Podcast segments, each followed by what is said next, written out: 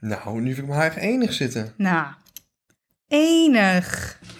Voor mij gewoon nu over wel op een vader lijken. Oeh. Ja, maar betekent dat gewoon dat ik oud word? Betekent dat dat je oud wordt, Dus dan inderdaad? kijk ik soms in de spiegel en denk, waar zijn mijn kinderen? Oeh. Maar ik denk, denk je dat ik een Dat goede denk, ik vader nou, dat zou denk ik zijn? nou nooit. Nou nee, niet op dit moment. Ja, sorry To. Sorry. Nee, niet op dit moment. Nee. Nee, joh, echt wel. Ik denk dat jij op een gegeven moment ooit wel een goede vader zou zijn. Maar als jij op dit moment een vrouw zwanger zou maken... wat ik me al bijna niet voor kan stellen... gewoon het hele principe dat jij iemand zwanger zou kunnen maken. Ik neem dat ik maag ben. Nee, oké, dat ook niet. Maar ik weet niet, ik zie het gewoon niet. Nog net niet. Net niet. Je bent net geen maagd meer. Maar zwanger op dit punt is gewoon een ongelukje krijgen. Ja, nee, maar dat is zo. Maar stel je voor dat die vrouw in kwestie dan zegt van... ja, maar ik hou het kind. Dan Ja. ben jij daarmee automatisch een vader. Als jij het kind... Daddy. Daddy ben jij dan. Als jij zegt ik erken het kind niet... kan alsnog afgedwongen worden dat jij alimentatie moet betalen... door middel van een DNA-test. Echt? Ja, echt. Ook Nee. al, ja, nee, 100 procent. Maar ik zeg, maar ik zeg, als ik zeg dat zij me heeft verkracht. Mij. Ja, dan, Dan ook. Dan moet, jij eerst, dan moet jij eerst maar eens gaan, gaan laten zien dat jij eh, verkracht bent. Dat zeg ik. Dat moet je dan eerst Oh. kunnen bewijzen dat jij verkracht bent. Maar ervan uitgaande dat dat niet het geval is, stel je voor dat gebeurt en jij zegt: Oh ja, maar oké, maar als je het niet weg wil laten halen, dan erken ik het kind niet. Dan kan ze jou dus aanklagen en dan kan dus via de rechter afgedwongen worden dat jij alimentatie voor dat kind moet betalen. Gewoon, Als via een DNA-test blijkt dat het van jou is. Ik vind het heel angstaanjagend. Maar oké, stel je voor. Gewoon, Ja. gewoon even een hele eh, breed genomen stel je voor. Hè? Dat is niet een eh likable situatie. Het is ook niet per se een situatie waar ik in zou willen zitten. Ja, Maar stel je voor, ik was zo narcistisch genoeg... Hè? Ja. om te zeggen... nou, vanaf nu kun je gratis eh, mijn zaad bestellen. Met een spuitje erbij. Dus zo werkt het ook niet. Om jezelf te bezorgen. Nee, maar stel je voor, ja, hè? maar zo kan het, dat kan Nee, maar niet. hoeveel vrouwen zouden dan dat bestellen, denk je? Nul. Als we slim Je zijn, denkt je? nul. Ja, to. Als vrouw zijnde wil je toch weten of er bepaalde ziektes zijn aan de kant van je man, vriend of de, Dus de dan ga je naar een officiële spermabank. Ja, want daar hebben ze getest op, op Ja. allerlei ziektes, erfelijke aandoeningen. Maar je kunt toch zo aan mij zien dat het gewoon wel... een goed- Nou, kijk uit wat je... goed? Je moet nou uitkijken. Je moet nou uitkijken wat je gaat zeggen met je glutenallergie en je ADD. Mijn ene oog... nu. Ja, maar die ADD zorgt ook voor genius, gestoorde ideeën. Beschrijf jij jezelf niet als een genius? Ja. Oeh, zover ben ik zelfs nog nooit gegaan. Nee, niet als een genius. Dat zoiets mag je alleen denken, niet zeggen, toch? Ja, denk jij wel eens over jezelf dat je een genius bent? Ik denk het wel eens over mezelf. Ja, ik ook wel eens eigenlijk. Ik denk soms denk ik echt, oh my god, Lotte, dit is een genius. Soms denk ik, ben je ik echt... bent echt een genius, denk ik dan Soms over mezelf. ben ik onzeker en denk van, oh, wat moet ik nog bereiken in mijn leven? En andere momenten denk ik van, wow, met Team Space en alles wel echt veel toffe dingen gedaan. En ik denk van, voor, voor iemand van mijn leeftijd denk ik van, wow, wel stappen gezet. Hmm, Dat vind ik wel nice. Af en toe Ja. dat ik eindelijk op dat punt ben dat ik mezelf een keer een schouderklopje geef. ja. Ik ben zo iemand die mijn successen niet viert. De laatste dag van... Bepaalde ingevingen vond ik... Ik zou mezelf geen genius noemen. Maar als ik nu terecht terugdenk... eh, de periode waarin ik Teamac ben gestart bijvoorbeeld... en dan denk van... Ik vond het best wel geniaal, zeg maar... dat ik blijkbaar aan zag komen dat... Ja, dat ik daar in een gat sprong... wat er nog niet per se was. ja, Wat een beetje voor... Nou ja, vooruitstrevend. ja, ik keek goed vooruit. Ik heb wel geniale dingen gedaan... maar ik ben een genius is wel... Dat moet je me over tien jaar maar vragen. Ik heb soms over Ja. sommige ideeën, denk ik, dit is echt genius, denk ik dan. ja, ik ben heel benieuwd naar je Happy Day. Genius, ja, ik kan er nog niks over zeggen. Ik moet eerst het geld bij elkaar krijgen. Maar, maar, maar... Maar dat, is geen, dat idee is niet genius. Dat is een slim idee, maar dat is niet genius. Ik kan even op niks komen waarvan ik van mezelf denk... oh, dit is echt genius, maar ik heb het wel eens gedacht. Maar er zijn dus wel... ideeën van mezelf. Ik, ik ben er overigens ook gewaarschuwd laatst door iemand van 35... die zei, eh, Thomas, pas maar op. Want als je met eh, vrouwen van mijn leeftijd naar bed gaan... die single zijn... Hij zegt, ik heb meerdere vriendinnen die gewoon in één keer zeiden... oh, ik ben zwanger en ik hou het wel. Ze zei dus, let op. Ik werd letterlijk gewaarschuwd door iemand... Oh, voor het gaan met wat oudere dames. ja. Nou, wat ouder, gewoon tussen 30 en Maar ja, 40. weet dat je die alimentatie sowieso moet betalen. Dat is ja, wat dus ik jou eh, waar haal ik ook weer condoom? Ehm, ja, dat Maar- lijkt me beter om het veilig te doen. Wat ik ook wil zeggen is, ik ken dus een YouTuber... Ja. Die heeft een DM gehad van een lesbisch koppel. En die, die, die wilde gewoon per se zwanger worden van zijn Ja, zaad. en daar ga ik je dus nu ook, want ik weet dus daar ook, als het geen anonieme spermadonor is en dat lesbische koppel, dit weet ik omdat ik toevallig iemand ken die in zo'n rechtszaak zit. Oh. Ehm, Het kan dus zelfs zo zijn dat als een lesbisch koppel zegt van we willen jouw sperma voor ons kindje. En dat, Ja. dat lesbische koppel later besluit van ja, we willen alimentatie van die man. Dan kun je die man ook aanklagen. Dus dat kan alleen niet als de eh, Wow. spermadonor anoniem is. Wow, wow, wow, Dus wow, als wow, man zijnde sta je eigenlijk niet zo heel sterk Ja, nou ja. in eh, zo'n situatie dan. En ik wil ook wel. eh, en dan heb je nog natuurlijk hetgene waar mijn moeder altijd heel bang voor is. En wat wel. Ik, ik- er zijn gewoon dames die kicken op bekendheid. En dat merk ik ook wel met uitgaan. En, en het soort mensen dat soms in mijn DM slijt. En dat ik wel denk van. Ik weet zeker dat er vrouwen zijn die het expres zouden houden. omdat je gewoon volgers hebt. Ja, En dat is ook angstaanjagend. Dus hoe, hoe slechter je iemand kent, hoe veiliger je het moet doen. ja. Ik heb gewoon een extra risico hier. Nou ja, ik denk dat als je gewoon sowieso seks hebt met een condoom, dat dat... Ja, dan heb je dat probleem toch niet? Nou, Drake. Ja, oké, maar dat is wel Die even chick- Drake. Vergelijk jij jezelf nu met Drake, ouwe. nee, nee, nee, dat ga ik Zo niet doen. cool ben je ook weer niet. Ik kwam wel gewoon even op dit, dit ja, onderwerp weer. want Drake. Dat maar Drake, Drake, verhaal, heeft eh 200 miljoen of zo. Maar dat Drake verhaal is wel echt... Ik zeg, ik vergelijk mezelf absoluut niet met Drake. Ik kan me voorstellen dat het zo klonk. Maar dat Drake verhaal is zo van toe. gewoon dat deze vrouw gewoon... Hij heeft zich gewoon erop voorbereid dat iemand dat sperma uit het condoom gaat drukken. Om het vervolgens gewoon Je in... moet even uitleggen voor de mensen die het verhaal niet kennen, denk ik. Ja, ja, dat ga ik nu inderdaad vertellen. Eh, Drake, die, eh, die wist dus dat er wel eens vrouwen zijn waarmee hij seks heeft... die dan het sperma uit het condoom halen dat hij dus weggooit. Eh, en dan in hun zelf stoppen om nog zwanger te worden van Drake. Waarschijnlijk ook om financial en, en aan, aanzien reasons. Dan ben je gewoon gebakken voor het leven. Eh, ook als Drake je niet mag, want hij mag zijn kind wel... en dan ga je automatisch mee. Ehm, maar hij had dus eh, hot sauce erin gedaan pittige saus. Want dan zou de sperma blijkbaar van kapot gaan. En dat had die meid het in haar vagina gedaan. Het was een hele vagina gaan branden. En dat het het nieuws gehaald. Ja, Ja, ik vond het best wel een bijzonder nieuwtje. ja zeker. Maar ook wel heel grappig. Ik weet niet hoe hij op de hot sauce idee is gekomen, maar... En misschien, misschien heb ik mezelf net per ongeluk wel met Drake vergeleken. Ja, dat deed jij zeker. Dus vandaar dat ik je even tot de orde riep. Want, eh, ja, maar wie de fuck? Ik bedoel, ik vind Drake ook niet zo jullie boeiend. Staan... Oh, ja, oké. maar dan nog steeds moet jij jezelf niet gaan vergelijken met Drake. Want vind- Drake heeft wel... Ja, sorry toch, maar Drake heeft echt wel veel meer bereikt dan jij. Je kan jezelf niet gaan vergelijken met Drake. I know, dat I gaat know, I echt know, I niet. know, I know. Maar, Dat maar is wel echt heel arrogant. Ja, ik ben niet iemand die mijn successen viert. Nou ja, eigenlijk ben ik net zoals Drake. Nee, dat heb ik nooit gezegd.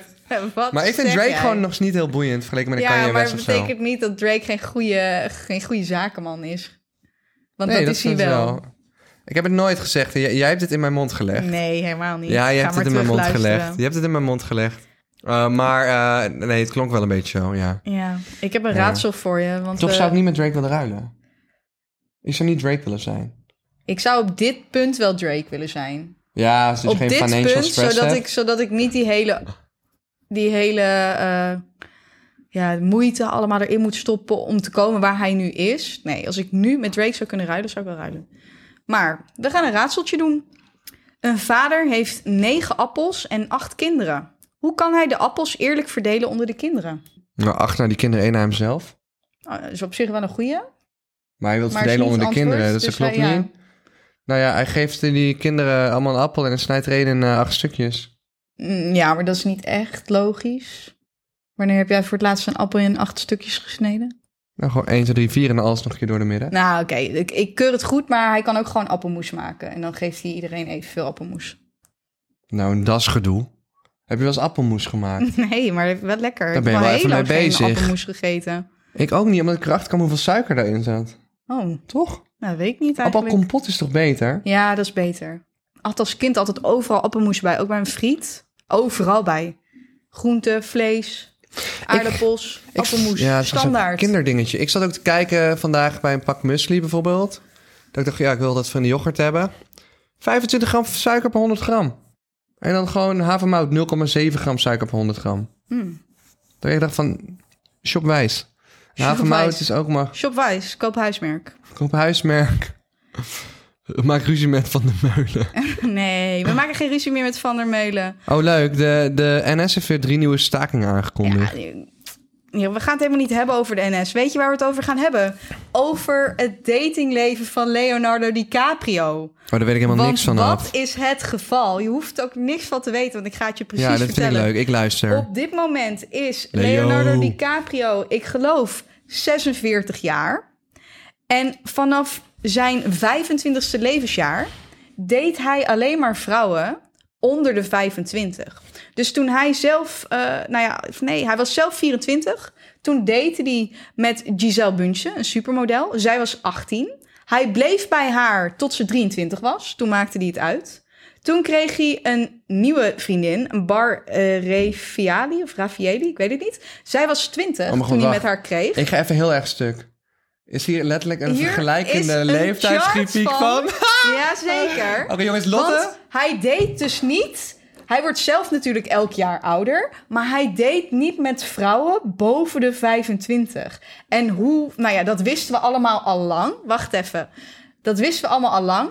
Maar zijn meest recente vriendin, Camila Morone, die is dus een paar weken geleden 25 geworden. Is het dus uitgegaan.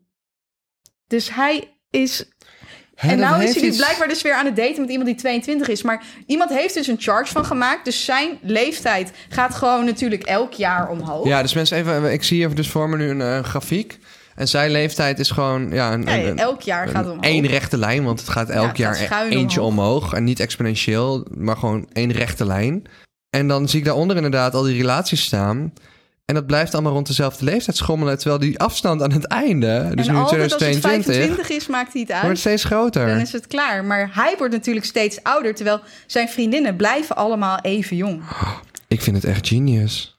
Bizar, hè? En maar- nou schijnt hij dus weer te daten met ehm, iemand die 22 is. Maar het grappigste nu is dat als hij nu 75 zou zijn... dat de persoon die hij gaat daten... of nee, op het moment dat hij 75 is... en de persoon die hij dan gaat daten... die wordt dit jaar geboren.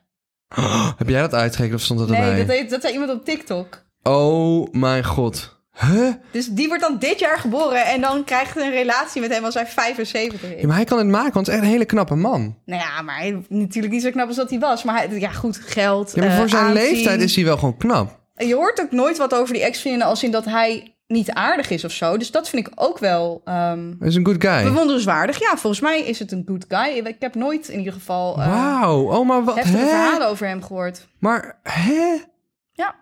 Ja. En die vrouwen hebben er natuurlijk oud. ook carrièrewijs allemaal er iets aan. Ze hebben er, het lijkt me wel een gezellige man. Nou ja, eh, waarom niet? Het is Leonardo DiCaprio, een van de grootste acteurs die er, Ja, maar bestaat. al met al, in elk interview wat ik heb gezien, het- ik vind het altijd een hele charismatische vent.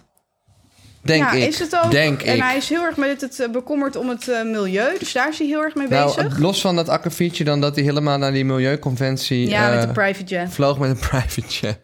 Nou goed. Ja, boeien, dat Maar is... het eh, feit dat iemand daar een grafiek van heeft gemaakt is gewoon hilarisch. Dit is Want hij blijft dus consequent ja, vrouwen daten tussen de 18 en 25. heeft hij en daarop gereageerd? Nee, ja, wat moet je hierop zeggen? Gast, ik het is ben waar. zo Dit zijn feiten. Ik ben zo benieuwd.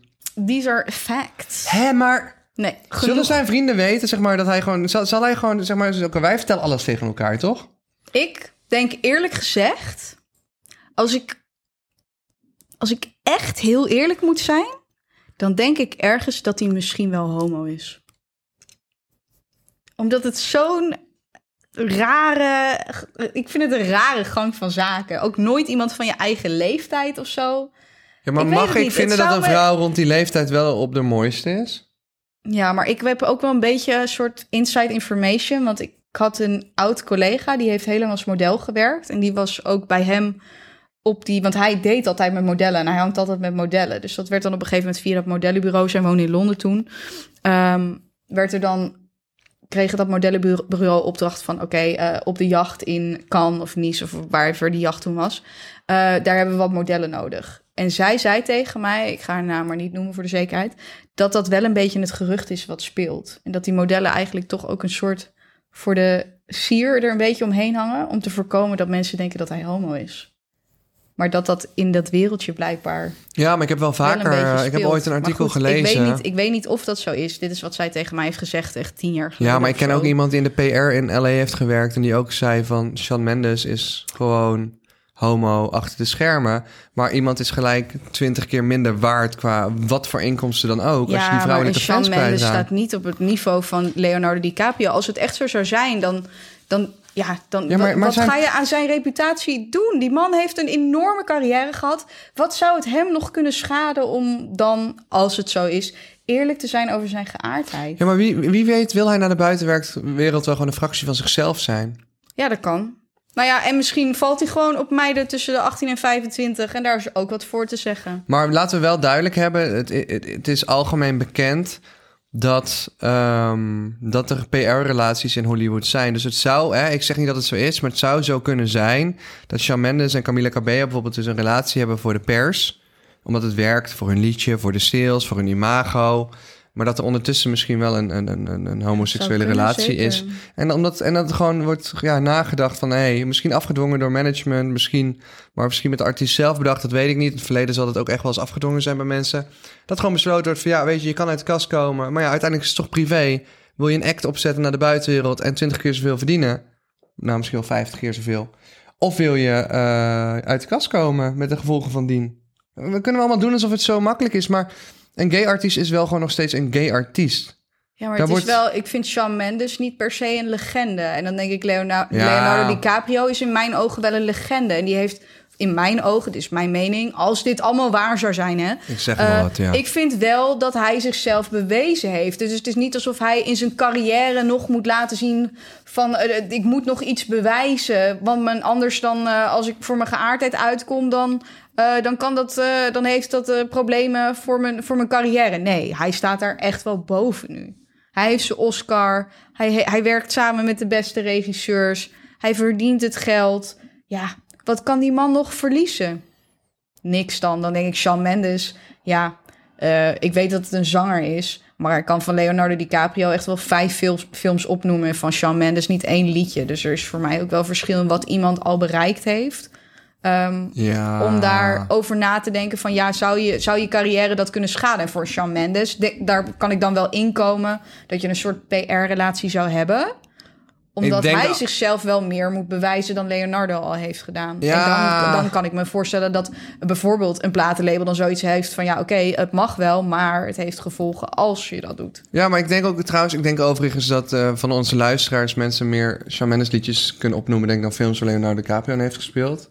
Veel van onze luisteraars. Ja, maar, dan, maar je bent dan toch nog steeds met mij eens dat ondanks dat ik geen liedjes van hem ken, dat als we kijken naar legende-status, dat Shawn Mendes toch niet eh, op hetzelfde level staat als een Leonardo DiCaprio, dan denk ik. Ja, nee, maar Leonardo DiCaprio zou puur vanuit zijn, laat, het zijn van een legend, zou het niet meer uitmaken. Zou gewoon uit de kast kunnen komen. Stel, hij is gay. Maar Shawn Mendes, anderzijds, moet het echt hebben qua inkomsten van tienermeiden voornamelijk. Ja, ja, precies. Dus dan, maar, maar dan, eh, maar dan steek snap ik dat het mes- voor je carrière, ja, dat het voor je carrière dan nog wel voet. een overweging zou zijn.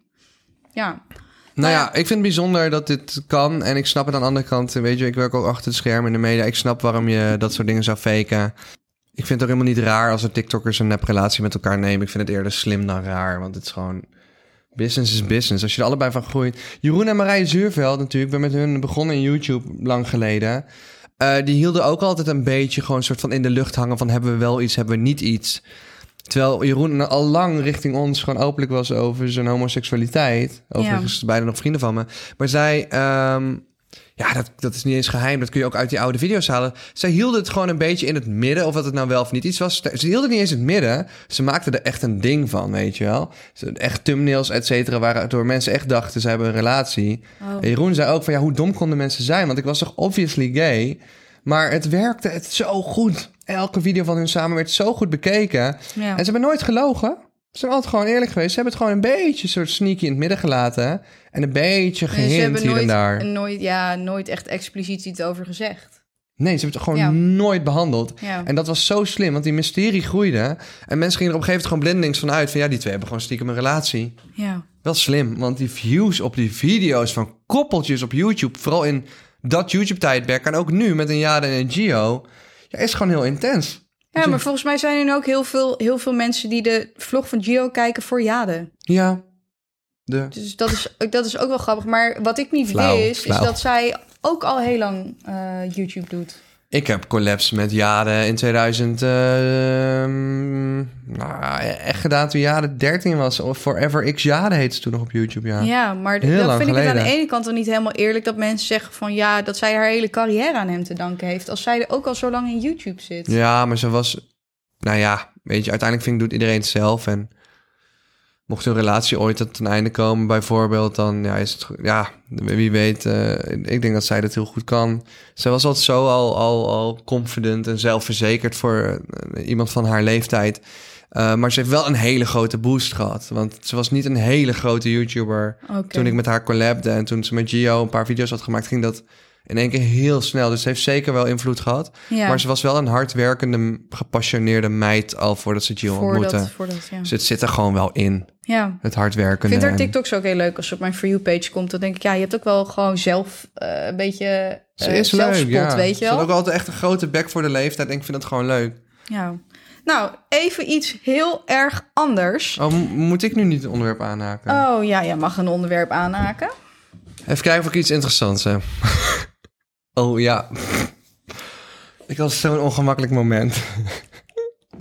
en ik heb het wel eens andersom meegemaakt, maar nooit op deze manier. Ik ben heel benieuwd. Dus ik kom terug van eh sportschool en er is in het parkje naast de sportschool zo'n skatebaan. Zo'n soort van zwembad, weet je wel? Leeg zwembad noem ik het even. Eh, Hoe heet dat? Ja, niet in een halfpijp, Niet een halfpijp, maar... maar... dat als zo'n ander ding. Gewoon Ja. zo'n, ja, lijkt een beetje op een leeg zwembad. En er waren gekke dingen waren mensen eraan doen met BMX'jes. Lijkt letterlijk als ik nu een kind had gehad van zeven, zou ik zeggen, ga op BMX'en, want het is echt fucking cool. Eh, en die mensen deden gekke salto's en er was echt een vibe going on in de community. En ik, ik was er gewoon anderhalf uur aan het kijken naar hoe mensen aan het BMX'en waren en echt rare capriolen uithaalden in de lucht. En het was echt zo vermakelijk dat mijn telefoon was uitgevallen. Ik was er gewoon een uur zonder telefoon en ik genoot gewoon. en ik sta daar te kijken en op een gegeven moment voel ik iets en ik kijk naar beneden en er is een, een kindje die mij knuffelt en zegt papa.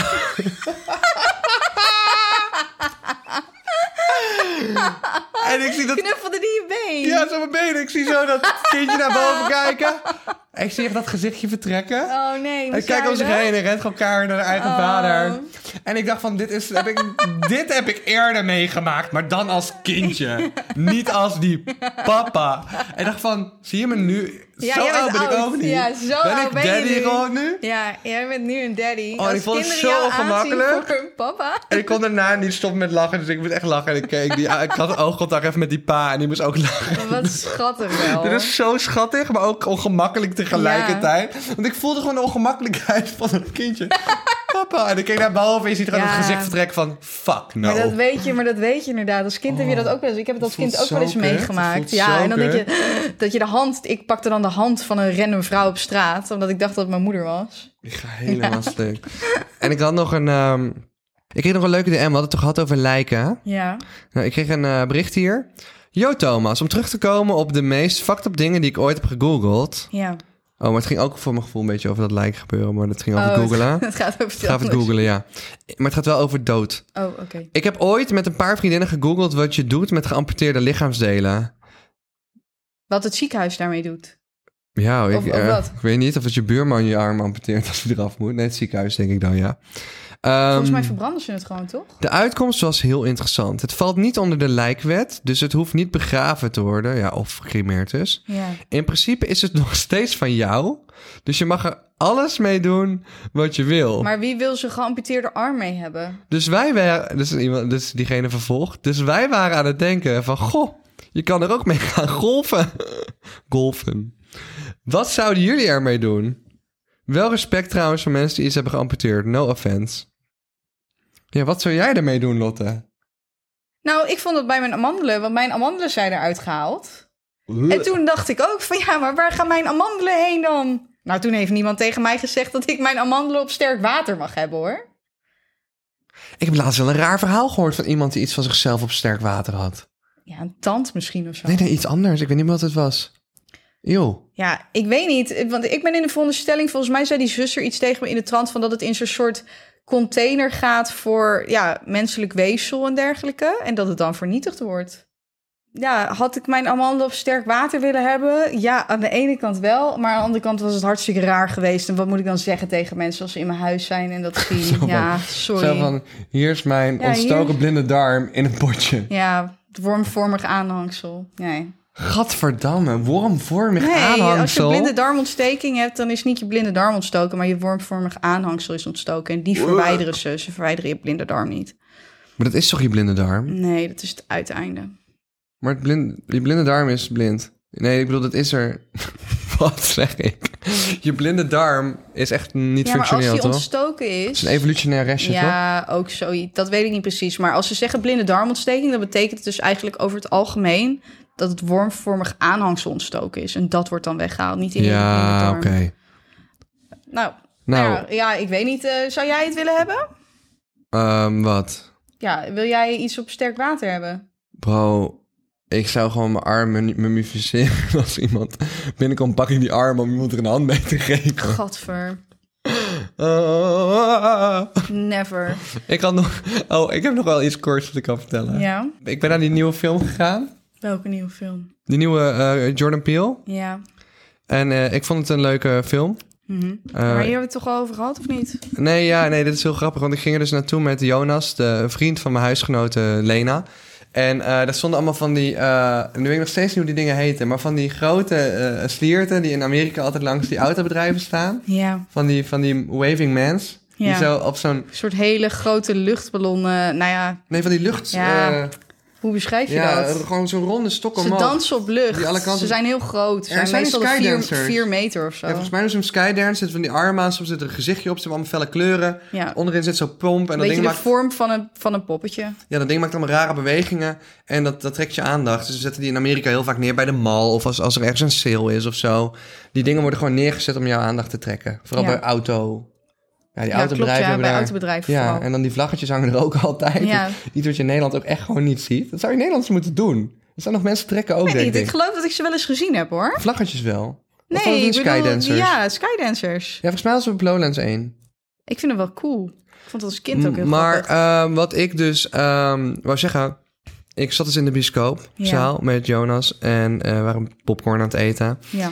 En ik zeg, oh, ik zeg, hoe heet dat ding ook alweer? Wat net op beeld was. Hij zegt, welk ding? Ja, ik, ik, was, ik zeg, ik bedoel dat ding. En ik beeld dat ding uit, zo met mijn armen omhoog, zo wieuw, wieuw, zo met mijn armen boven me op, wieuw. En ik had gewoon niet door dat ik een bak popcorn vast had. Oh my god. Zo. Dus de po- popcorn vliegt gewoon Nee. door de lucht.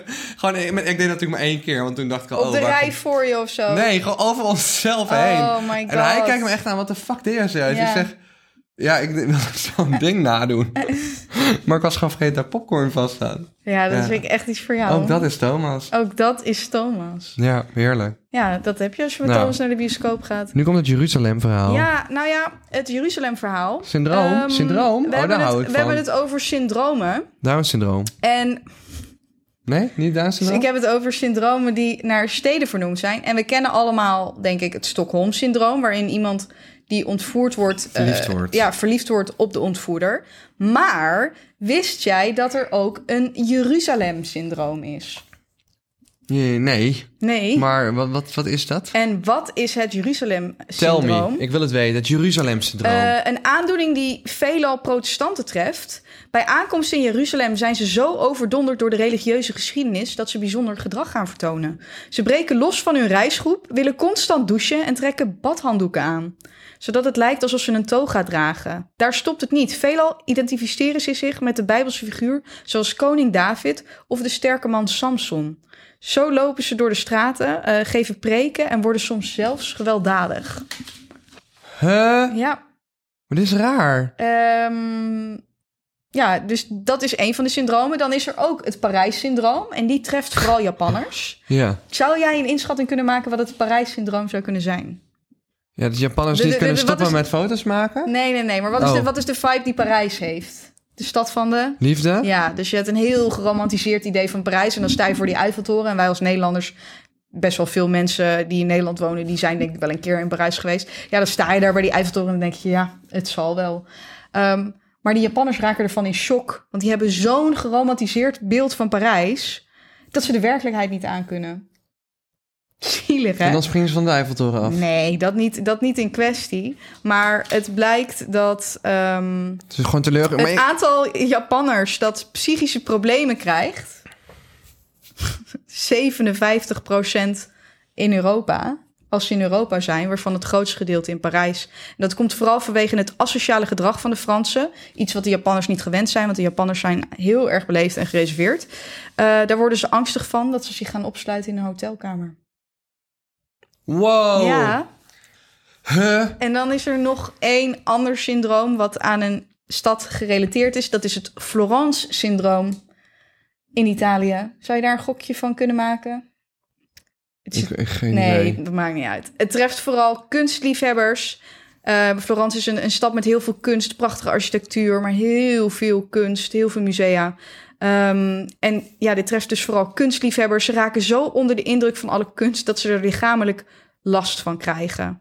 Bij het aanschouwen van zoveel moois kunnen ze dus ook een paniekaanval krijgen, omdat er overal wel wat te zien is. Ehm, kunnen extreem duizelig worden of zelfs tijdelijk hun geheugen verliezen. Oh mijn god. Ja, dat is heftig, toch? Dat heb ik ze dus al in het Rijksmuseum. Ja, Huh? ja.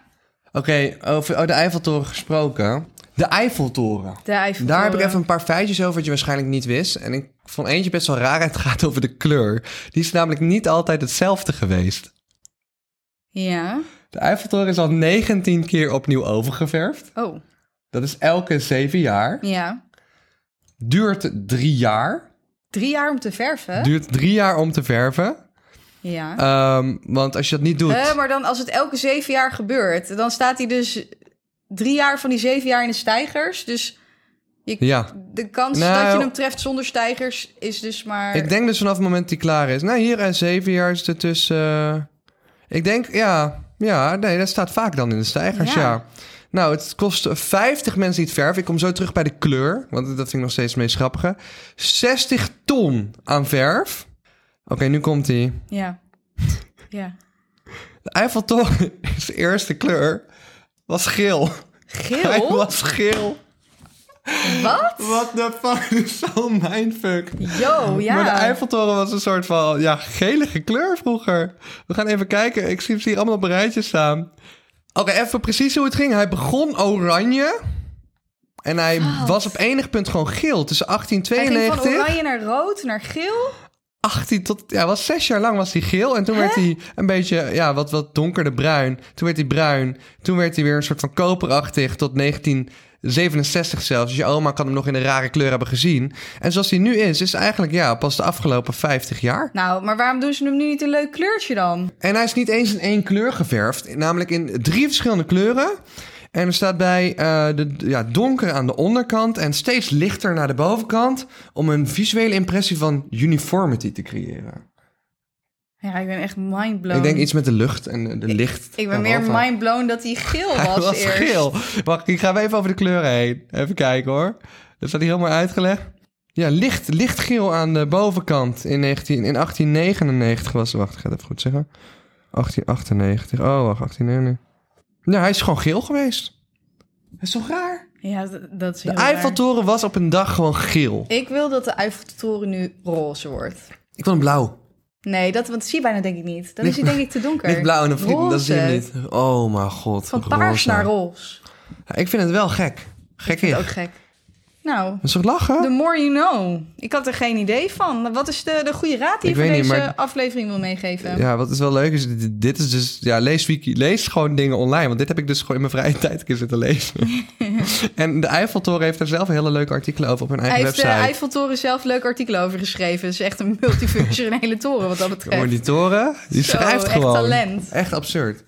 Ehm, ja, wat is leuk. eh, ja, niet de hoge verwachtingen hebben bij, bij bepaalde Bij de delen in de Eiffeltoren. wereld. De Eiffeltoren, ik vind dat ook gewoon een... Hij is wel hoog hoor, als je Het is wel hoog als je erop staat. En toen ik hem zag, dacht ik, ja, het is wel lelijk, dacht ik. Ja, van ja, dat is gewoon de Eiffeltoren. Bij de Taj Mahal had ik ook hele hoge verwachtingen. Aan de buitenkant was hij heel cool en binnen is hij heel klein. Dat was ook een anticlimax. Ja? Ja. Ehm, Oh. Chinese muur. Nou ja, de- je weet dat die lang en groot is. Maar als je daar echt op dat ding loopt... dan besef je wel echt van... joh, ik heb helemaal geen zin om überhaupt een kilometer op dit ding te lopen. Want het is allemaal verschillende hoogtes en zo. That's what she said. Ja, Eh, wat ik ook wil zeggen is, eh, de, de Grand Canyon was zo groot. Echt, je kijkt gewoon twee kilometer de diepte in. Het hoogste gebouw ter wereld komt ongeveer nog niet eens tot de helft. Dat ik echt de eerste keer dat ik dat zag, ben er twee keer geweest, dat ik dacht ik echt dat ik moest huilen. Ik werd er echt Moet je emotioneel van de van. diepte? Nee, van de, de, de grootheid en de pracht van de Grand Canyon is echt iets dat kun je gewoon niet, als je nooit hebt gezien. Nee, Het is kan je echt, niet bevatten. je kan het niet bevatten. Oh, het is nee. zo raar. Oh. Maar dat had ik ook met, met gewoon Hawaii en die vulkaan en het groen daar en ook van ding naar ding naar ding. En dat was ook zoiets dat ik dacht, jezus, zo mooi. Dat zijn echt, van die twee dingen ben ik echt e- emotioneel. Emotioneel. Emotional. Emotional damage. Nee, we gaan afronden. wacht, Nee. Toon. We gaan niet de hele tijd. I like Nee, corn, echt niet. Corn, corn. Corn. Ken je dat corn ding? Ja, ik ken de corn song. Dat ga ik Daar mag je mee afsluiten. Ja, dat wil ik doen. Dat, dat Korn song heeft echt mijn hart. Het is waarschijnlijk tegen de tijd dat deze podcast online komt geen trend meer. die. Maar dat is zo fantastisch. Baby girls, ik zeg alvast doei. Eet af en toe mais, maar niet te veel, want je darmen kunnen het niet echt goed verteren. Sorry, ik kreeg een domme reclame. Dit is zo leuk. Hier, hier, hier.